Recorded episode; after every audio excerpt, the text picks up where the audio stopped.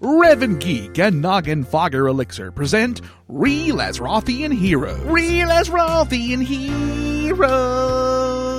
Today we salute you, Mr. I Fight in the Middle. Mr. I Fight in the Middle.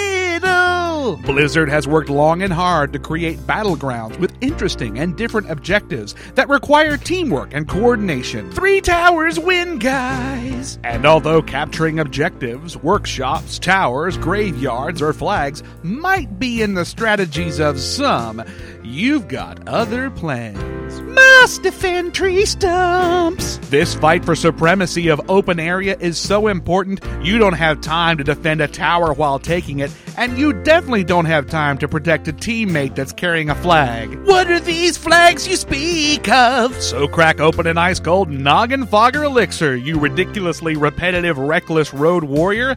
At least you're better than an AFK bot. Slightly. Mr. I fight in the middle. Follow me on Twitter at RevanGeek and hear old episodes at revangeek.blogspot.com.